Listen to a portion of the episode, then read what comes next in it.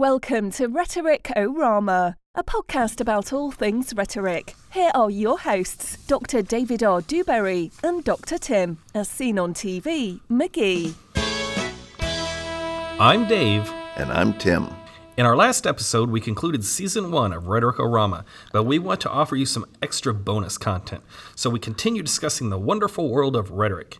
In this episode, we focus on Aristotle's thoughts on organizing a speech with some insights from the anonymous author of Rhetorica ad Herennium. Before we get started, let's hear some untranslated Latin or Greek. Pecuniam dare, nos postulo caseum et cibum. I hope our listeners take that to heart. It makes me hungry. It does. All right, Tim, what does Aristotle tell us about speech organization? He says you should state your case and prove it, facts and arguments. In Book 3, Section 13, Aristotle tells us that textbooks and others make ridiculous divisions. They make a lot of ridiculous thing in those textbooks, don't they, Tim? And I'd say he's not the only person to complain about textbooks. I think that's the nature of mankind. Mm-hmm. Right. But he clarifies that there's it's a little more nuanced than he suggests than uh, uh, state your case and prove it. He says there's about four steps or four sections of a speech. The first part is called uh, a prologue, or at least the translators call it a prologue. We might call it an introduction of some sorts. Mm-hmm. Sets the tone, directs Yep. the attention of the audience, Mm-hmm. establishes goodwill with the audience. Mm-hmm. And Aristotle gives a, a number of strategies for these. He gives you strategies for ad- addressing audience prejudice or ill will towards the subject or speaker. Now, Tim, you and I know, and our listeners know at home, that I prefer Cicero over Aristotle. You do indeed. I'm not saying Aristotle's a bad person. And- I'm just saying Cicero's a better person. And and your fondness for the rhetoric, Rhetorica ad Herennium uh, sort of is connected to that because for a long time people thought it was by Cicero, but now they doubt that. yeah, everybody doubts that. I'm saying it's Cicero. And you know what evidence I have to say that? What? None. Okay. None. Well, it turns out the um, what are those uh, translated the the Loeb classics? They Uh. categorize it under Ciceronian works. It is. And it still matches his older works that we knows from him. Right? So why not? Mm-hmm. All right. Now, so if you get a copy of that Rhetorica ad Herennium by Cicero, you can, I say, use that. You should always use that when you're thinking about organizing a text Mm-hmm. or a speech, I should say, uh, because he gives some elaborate, nuanced rules and things. Now, would these possibly be what Aristotle calls ridiculous divisions? I don't think they would be called ridiculous divisions. He might call them ridiculous strategies, mm-hmm. but I think it's more clear, more mm-hmm. delineated, perhaps. Mm-hmm. I don't think it would be a division per se, but uh, he gives a lot of good strategies. I want to say there's over like 20 something. Yeah. Uh, he breaks them down by if you're well liked by your audience, you may not even need to do this uh-huh. because they already like you. Uh, if you're not liked by your audience, he gives you strategies for that. And so that's very useful. You know, you're walking into a hostile situation. Uh, he gives you a number of strategies for that. How to win over a bored audience, which is what I call teaching, right? And uh, he breaks all this down into direct and subtle approaches. And all of these, look at us, we're citing our sources today. Yeah. Book one, section one through 11 of Ad Herennium. All right. And so, Tim, I have come up with this idea called the golf pencil rule. The golf pencil. Have you heard of rule. this? Uh, no, but I like it already. You, you, uh, uh, you might have heard of this one. So, when we talk about speeches and organizing speeches, a lot of people they used to call it the uh, what is it? The mini skirt rule, Mm-hmm. right? You want it long enough to cover the important parts, but short enough to keep it interesting. Yeah. But that's kind of sexist. Yes. So I like to prefer the term golf pencil. Yeah. Short with a point, right? Very good. Short with a point. So that's that's the first part of a speech is the introduction. Okay. Up next, The narration. the narration. The background or info the audience needs in order to understand the arguments. If the audience knows the topic, uh, it may not be needed. And in Book 3, Section 16, Aristotle outlines different approaches to a deliberative, forensic, or epideictic speech. So each of these different kinds of speeches could ask for a different narration. Yeah, we covered that in uh, previous episodes, each one of those. We did. Yeah. Ad offers much more detailed strategies in Book 1, Sections 12 through 13. Not as many strategies for the introduction, but he offers a number of ways to approach it. Uh, but he is clear, whoever the author is, Cicero, uh, that expediency is the key, right? Don't dwell here too long. So many times people spend so much time here at the sake of the rest of the speech. So once again, golf pencil. All right. Now, I have a great fondness for what I like to call the narratio, and I think it is um, undervalued. I believe I agree too. And so I look at it as your first opportunity to say how it is that we got into this particular situation where we need to make a speech about something. Yeah. What do you um, need to know background wise to understand the arguments? Right. But now, I think naive people will think that, okay, the facts are just the facts, just lay out the facts. Whereas there's a possibility that you choose when to start your background history. Uh-huh. Take, for example, the recent hostilities between the U.S. and Iran. Mm-hmm. So we're trading rocket attacks. Most people commenting on it recently would point to uh, sort of that period when um, the Iranians took 52 American diplomats and citizens hostage, held hostage for 440 days between November 1979 and January 1981. Uh-huh. But starting the backstory there leaves out the fact that in 1953, the CIA helped to orchestrate a coup to overthrow the democratically elected Prime Minister of Iran because he nationalized the Iranian oil industry developed by British Petroleum. Mm-hmm. So, which backstory do you give to the hostilities? Yeah. Very controversial. Well, it's I think you underscore the point here is the narration isn't just the background facts you need to know it's an argument in and of itself. It is indeed. Right? Uh, and the uh, example you point to, I've heard this called the punctuation of events. Oh. Right? I, I so, like where that. does something start and where does it end? Yeah. So if you get in a uh, fight with your, you know, significant other, you started it. No, you started it by doing something before, yeah, right? Yeah. And so you try to punctuate exactly what yeah. happened. And you you always run the risk of infinite regress. Basically, if we go back to that situation of Iran, we could point back to you know Darius of Persia and some uh-huh. of the things he did, you know, to the ancient Greeks. So you got to figure out where you're going to start this backstory. You know where I think the entire uh, debacle between the United States and Iran started? When? I should say Iran started uh, the Big Bang. The Big Bang. I, you got a point there. Right? It's, it's right there. Uh, we got the introduction, we got the narration. Uh, now, Aristotle doesn't say this, right? This is where our good friend Cicero, in quotation marks, uh, offers us another section that Aristotle leaves out, and that's called the division. Indeed. Right? The division is where the person states their argument. Here's what we agree on. Here's where we disagree, and here are the arguments I'm going to make. Mm-hmm. Basically, in today's modern textbook language, the thesis and the preview points. Yes. Right. Uh, and I should point out to return to narration, most contemporary textbooks don't even speak about the narration. They're they're skipping something important. Right, and they're skipping something important. And with the division, you know what the important thing is? What? Golf pencil. Golf pencil. All right. After uh, whether you do the narration and omit the division or include the division, next comes your arguments. Yeah. Right. Here you're going to lay out your arguments. Again, there are different approaches depending on whether your speech is deliberative, forensic, or epideictic. And so, uh, one thing that I found interesting when I first read the Rhetorica ad Herennium is he explains, the anonymous author Cicero explains why there's 3 mm-hmm. Four is too hard to remember. Indeed. And three creates a pattern. Yeah. And so I always think back to those uh, jokes where, you know, a priest, a rabbi, and a football player walk into a bar. Uh-huh. Right? The first one sets something. The second one creates a pattern. Yes. And the third confirms the pattern. Indeed. Right? And, and if you had a fourth one, that would just be redundant. Yeah, you don't need four, right? Four people would never walk into a yeah. bar.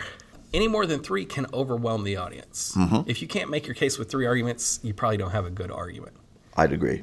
And Cicero also tells us we should organize our points based on the weight of the argument. Yeah. Right. And I thought I found this really good because there's always do you put the first strongest one first? mm-hmm. Do you put the weak one last? Do you flip them around? There's so many thoughts. But he says strongest first, second strongest last, and what do we put in the middle? The weakest the one. The weakest, but the, the weakest of the strong arguments, yeah. right? Okay. And now, so there's a name for that. That's called Nestorian order. How about that Nestorian order? Yeah, and it's named after this guy Nestor. That makes sense up, because if it was named after like Bruce, it wouldn't make no sense whatsoever. He shows up in both the Iliad and the Odyssey, uh-huh. and he oh, was yeah, okay. he was apparently a great speaker, he and was. so he gives several speeches that are fairly influential. Interestingly. Uh, his advice often ends up with sort of catastrophic results. Yes. So the, the, content wasn't that good, but boy, the way he arranged his stuff and made his points was really good. Yeah. Now, you know, that, that brings up an idea for a future episode. Who's the better speaker, Odysseus or Nestor? Oh, yeah. Oh, don't. It's, there's going to be a fist fight at that one. So uh, that's what arguments, right? That's what Aristotle says about arguments. Mm-hmm. Aristotle also says that you, in this section, the third section of your speech, if you're excluding division. Uh, the third section should be where you attack your opponent's arguments. Yeah. Right? Try to diminish theirs. Cicero, quotation marks with Cicero, would say that's a completely different section. Regardless, they both include it. Yeah. Right? And so, what are some ways that we can uh, attack our opponent? Well, you could make your opponent look foolish. Yeah. Sometimes you just need a mirror for that one. right? So you can challenge their logic. Uh-huh. You can say what they're advocating for is invalid based on ethical reasons. Indeed. Make some emotional appeal why they're wrong. You can say their uh, uh, arguments are good, but they're Yep. just not adequate enough Right. to do the job. Uh-huh. Or you can do my favorite. Refute by wit. Yeah, you could just make fun of them. right? That's just ridiculous. Now, basically calling them names, Uh-huh. does that count as refute by wit or is that making them look foolish? Uh, it depends on the thing, right? So I think a lot of people would know that if you attack a person in a debate, that's a fallacy, right? Yes. An error in reasoning. Argumentum ad hominem. But there are some valid ways to attack a person in a debate that. Yeah. are perfectly valid. Right. Uh, so, for example, if you're saying that the president of an organization is incompetent, Mm-hmm. they might be incompetent at being a president. Right. That's that would be valid. Right. Or if it was, I don't know, the dog catcher of the town. Mm-hmm. Sometimes they might be the same person. You don't know. Yeah. After the argument section, there's the epilogue. Mm. And what's the epilogue, Tim? That's where you're going to make the audience think highly of you, one way. Another is to make the audience think lowly of your opponent. Yeah, trash talk the other guy and up Yeah. talk you. Yeah. So it's kind of like that, you know, tell them what you tell them and then tell them what you told them. So Uh-huh. to some degree, you are recapping things that Yeah. occurred in earlier portions of your speech. You can uh, also uh, recap your arguments, Mm-hmm. right? Not just about thinking highly of you, uh, but like you just said, you can put the audience in the right kind of emotion, right? If you want to get them all excited, this is the way to further pump them up. Mm-hmm. Yep. If you want to calm them down, Yep. this is another chance to do that. Robert Kennedy did that well. Yeah. If I'm not mistaken, when uh, Martin Luther King was shot. Uh, refresh the audience memory and all that kind of good stuff that you talked about. Now, here's why I love Cicero quotation marks. He offers 24 strategies to do this. That's awesome. That's like a worksheet Yeah. of awesomeness. Yeah.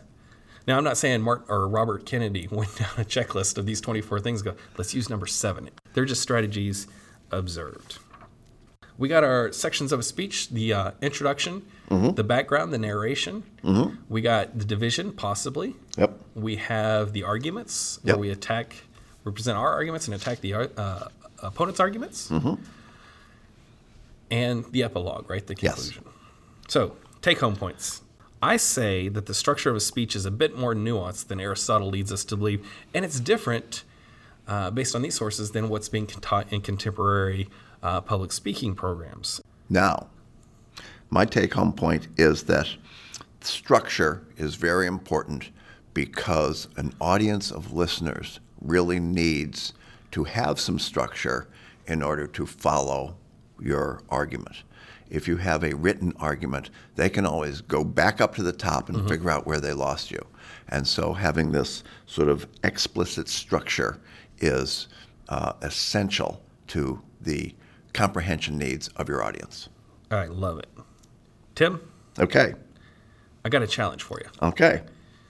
Is there any way that you would ever rearrange the parts of this narration? Because it is a structure. Yes. But can we change that structure in any meaningful way? Yes. And so I think um, the whole notion of a delayed thesis argument is an example of that. So rather than, you know, here's my thesis and then I'm going to support it, sometimes, uh, particularly if you have a hostile audience, you want to conceal that to the end. So basically, if I'm going to be sort of advocating uh, pornography to a group of, of feminists, I don't want to kind of bring that out front. What I want to do is basically rearrange it so the first thing I'm doing is not making my claim and supporting my claim, but talking about the opposition. So I put the opposition argument first and tear it down before I actually even reveal what my thesis is. Nice, right? And so I, that's what uh, Cicero would say too, right? Sometimes you might have to start with the refutation, and then that, if you're going against a strongly held belief. Um, and also, in your example, which is a good example, is uh, you might reorganize your points differently. You may not put your strongest argument 1st or something like that, but you might start with the most accepted Yes. argument and build to your least accepted given that uh, situation. I would say my answer is the same answer as yours. I'm very impressed. Oh, right? We're on the that's same excellent. page. That's excellent. Now, I have a challenge for you, Dave. Oh. And now you could answer this with respect to either your own speechifying practice Uh-huh. or what you teach other stu- teach your students to do. Uh-huh. Do you make the divisions explicit? Do you basically say, having proven my point, I will now address my opposition? Or do you not make so explicit the actual changes from one part to another? Make sure I understand. Do I do I make the transitions clear between these steps? Mm-hmm. I say I teach them yes, uh, because I am a firm believer in here are the formal rules, Mm-hmm. but speaking oratorically, giving away things. I was trying to be sound smart there. Um, there are no rules, but there are some guidelines. Okay. And you should know the guidelines, and then you can deviate from that Okay. right? Uh, so if I had a great speaker in my class and they were well gifted, that's great. Mm-hmm. That's great. But I need you to know the basics before you can go on. Okay. It's almost like you can break the rules of grammar and writing Mm-hmm. for some artistic effect, but you have to know what those rules are in the Indeed. first place. Yeah. That's what I would say. Okay. We good? We're good. Now it's time for the bonus content. Will it be a fallacy, a historical anecdote, or rhetorical device? Let's have Dr. Tim spin the wheel.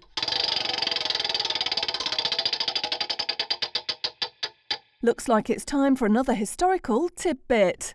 Okay, I've got a sort of a historical anecdote, and it relates to the controversy over the Rhetorica ad Herennium. Uh, as we have already mentioned, uh, Dr. Dewberry is a firm believer that this is a work by Cicero, but that wasn't the only controversial aspect of this text. It was one of the first ones that was teaching the art of rhetoric that was done in Latin. Previous to this, people who were studying rhetoric were studying it in Greek. And so the Rhetorica ad Herennium was controversial because there are some people who thought that since rhetoric is a political tool, it should be kept in the hands of the Greek speaking upper class. So this could represent sort of one of the first times where we've opened up education to uh, a non elite group, and we're giving them a tool that previously had been reserved for a different class of people. Before we go get some cheeseburgers, let's take care of some business. Tim, who's sponsoring this episode? This episode is sponsored by Insurance Insurance. If you're like most people, you now own an ever increasing number of insurance policies.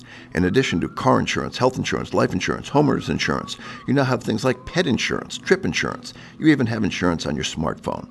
And like most people, when it comes time to make a claim, you find out that you weren't really covered because of some exception in the fine print.